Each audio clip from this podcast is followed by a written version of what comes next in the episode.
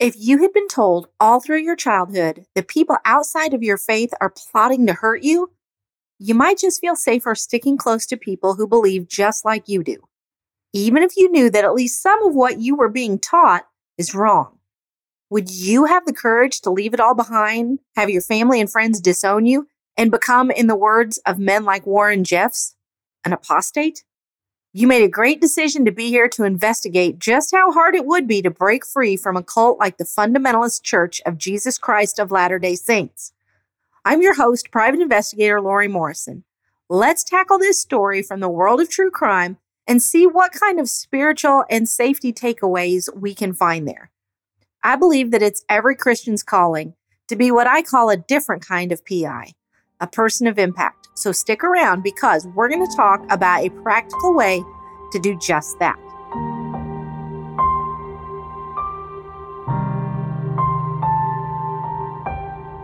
This is season four, episode 11, and our book this week is The Witness Wore Red by Rebecca Musser. She's an author, activist, mom, and she was the 19th wife of Rulon Jeffs, Warren Jeffs' father. We'll be doing a three part deep dive on this case because there are just so many great takeaways from Rebecca's story. FLDS leader Warren Jeffs is serving a life sentence in Utah for his crimes against children. Rebecca Musser testified against him, sharing her story and helping prosecutors win 11 convictions against the cult leader. As the wife of a former prophet, Rebecca has credibility and an unbelievable amount of firsthand knowledge of the inner workings of this cult. One day when she was testifying, she wore a sleeveless red dress. Jeffs had banned all church members from wearing what he considered a worldly and sinful color. But she had left that cult. Now, to them, she was worse than a Gentile or outsider. In Warren Jeff's eyes and the eyes of the faithful who still followed him, she was an apostate, someone who knew the truth and rejected it. Rebecca knew the truth all right, and that's what landed Warren Jeffs in prison. I think it'll really be difficult for most of us to wrap our heads around this story. But there are so many lessons that we can learn here and really things that we need to be opening our eyes to. Hang with me for a while and we'll see what all we can uncover. Rebecca's father and his first wife, Irene, had been mainstream Mormons until they converted to what they called the true gospel, which included plural marriage. And her father soon felt called to take a second wife. Irene gave him her blessing. He married the woman who would give birth to Rebecca and 13 other children. Irene gave him nine children, and later he added a third wife who would give him two more. Rebecca's dad thought that this would give him eternal salvation in the highest level of heaven, because that's what the FLDS taught. It certainly didn't give him much peace on earth. I was surprised that Rebecca got to go to public school for her early elementary years. Later, she would attend the church's Alta Academy, and it only included other FLDS kids, and it was run by Warren Jeffs. The pressure to excel in religious classes was really, really intense because, as Rebecca put it, a low grade test score meant you had a low grade testimony of God. Warren was obsessed with teaching purity lessons, which is pretty ironic considering that he ended up in prison for molesting children. But his father was the prophet, so Warren got to do what he wanted. Irene quickly tired of the idea that her husband's time and affections had to be shared. She mistreated any child that wasn't hers and turned a blind eye when any of her children tormented their half siblings. When Irene's favorite son molested Rebecca, Irene beat her up and let him go unpunished. You might be wondering, I'm sure, why didn't Rebecca's mother just leave? In the FLDS church, Girls studied just enough English, science, and math to be able to navigate recipes and work in one of the cult's factories or businesses. Being able to take care of themselves and their children outside of the culture that they knew was just too overwhelming for many of them to even consider. And added to that was the fact that their group taught them that their eternal salvation depended on their husband. Leaving, to them, meant risking eternal damnation. And while they were still here on earth, they would be cut off from any family that didn't leave with them. As Rebecca became a teenager, the men around her started seeing her not as a child, but in her words, as an option. She had new classes in school to learn how to be the perfect FLDS wife. Oddly, these were taught by Warren Jeffs and included instructions to, quote, keep sweet, never complain, and always let your husband rule the home.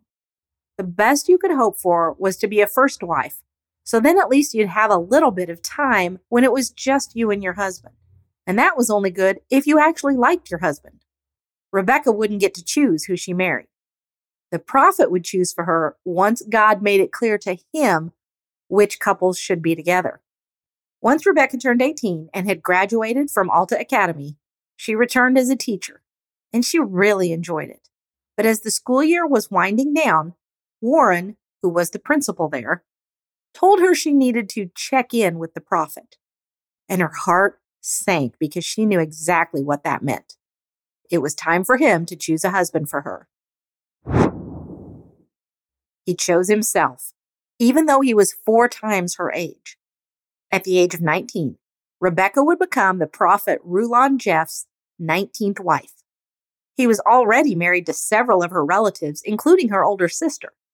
Rebecca's father hoped that by giving the prophet two of his daughters for wives, in turn, he would get his coveted third wife. When Rebecca and Rulon had been married for all of five days, he announced that he would be getting two more wives, a pair of sisters. Over the next seven years, he would wed 46 new wives.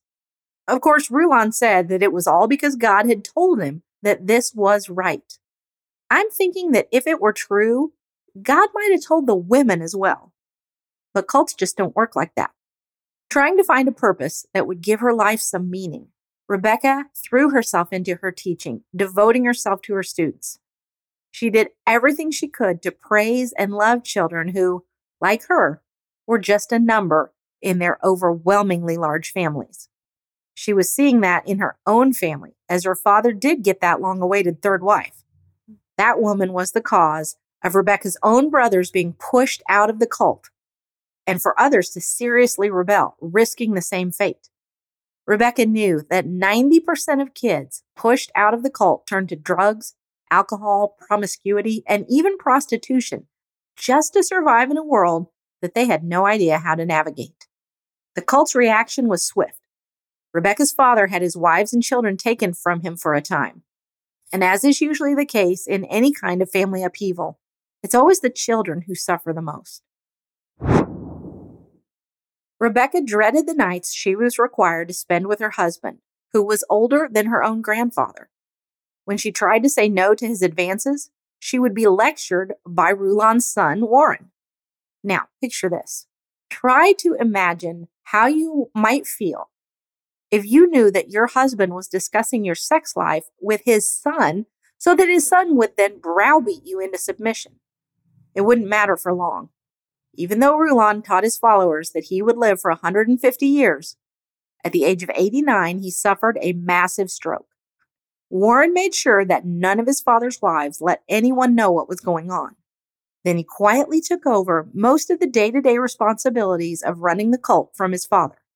The prophet was still alive, but he was no longer in charge. Next week, we're going to dive deep into Warren's takeover of the cult. But don't go anywhere yet because we're going to be unpacking Acts 15, verses 6 through 11 in just a minute. Cults have always fascinated me, whether it's a book about them, a podcast, a documentary. Now, from the outside looking in, it's so easy to wonder how people could believe some of what we are seeing as being very outrageous teachings. Now, some people, of course, are born into these teachings and they don't know anything else.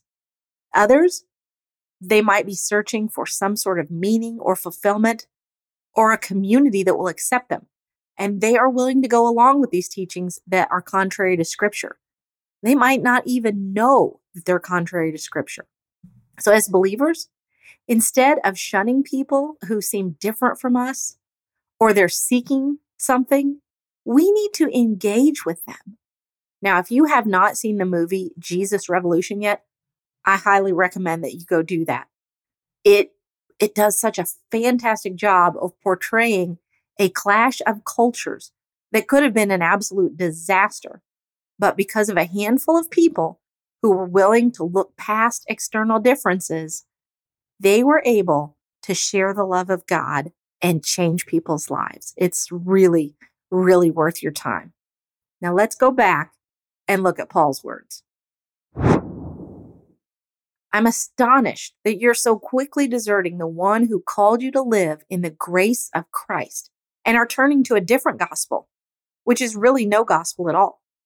Evidently, some people are throwing you into confusion and are trying to pervert the gospel of Christ.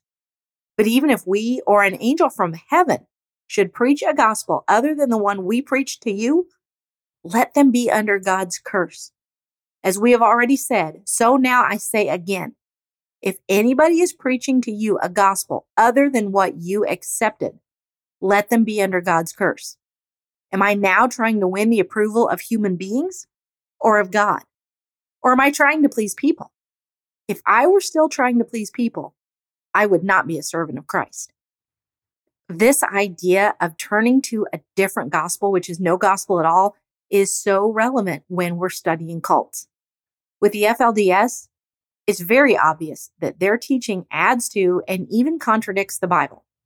But what if we suspect that our church or a Bible study we attend or something that we see a friend getting involved with? What if we see them straying from scripture? I think the first thing to do is check what's being taught against the word of God. Make sure that we're correct in what we think is happening. When Paul wrote his second letter to the church in Corinth, he warned them to be on guard against people who were not only treating them terribly, but also teaching a different gospel. That's exactly what the FLDS leaders were doing in this case. And if we aren't careful, we can fall victims to the same type of scam. And yes, it is a scam.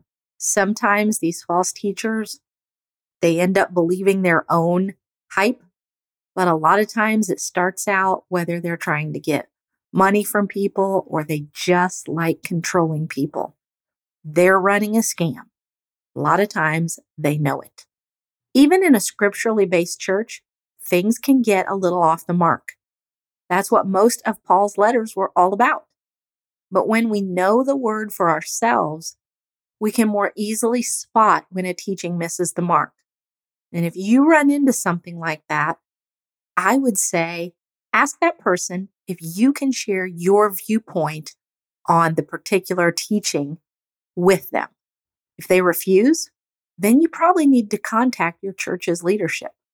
If they agree with that false teaching, or if they refuse to confront the error because the teacher is a popular one, then it may be time to find another church. And I know that can be so very hard. You've got friends there. Maybe your family goes there. But it's very important to have humble leaders who value biblical truth. Now, if you're listening and you've dealt with a situation like this, I would love to hear from you and learn how you handled it and how everything turned out. Please shoot me an email at Lori at theunlovelyTruth.com. That's L O R I at theunlovelyTruth.com. You can also message me on social media, and I've put all the ways that you can contact me in the show notes. So I really hope that you'll reach out and we can start a conversation.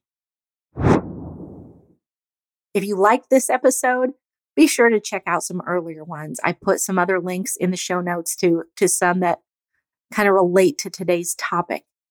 I've been so fortunate to have amazing guests that have great insights, great information, and I want you to make sure you don't miss them. You can also help the podcast grow when you share this episode and when you subscribe on Apple Podcasts, give me a five star rating and a nice review. The Unlovely Truth is written and produced by me, Lori Morrison. Music is by Neil Cortex, and the artwork is by Shelby Highland. Don't forget, we're continuing this case next week, so you won't want to miss it. See you then.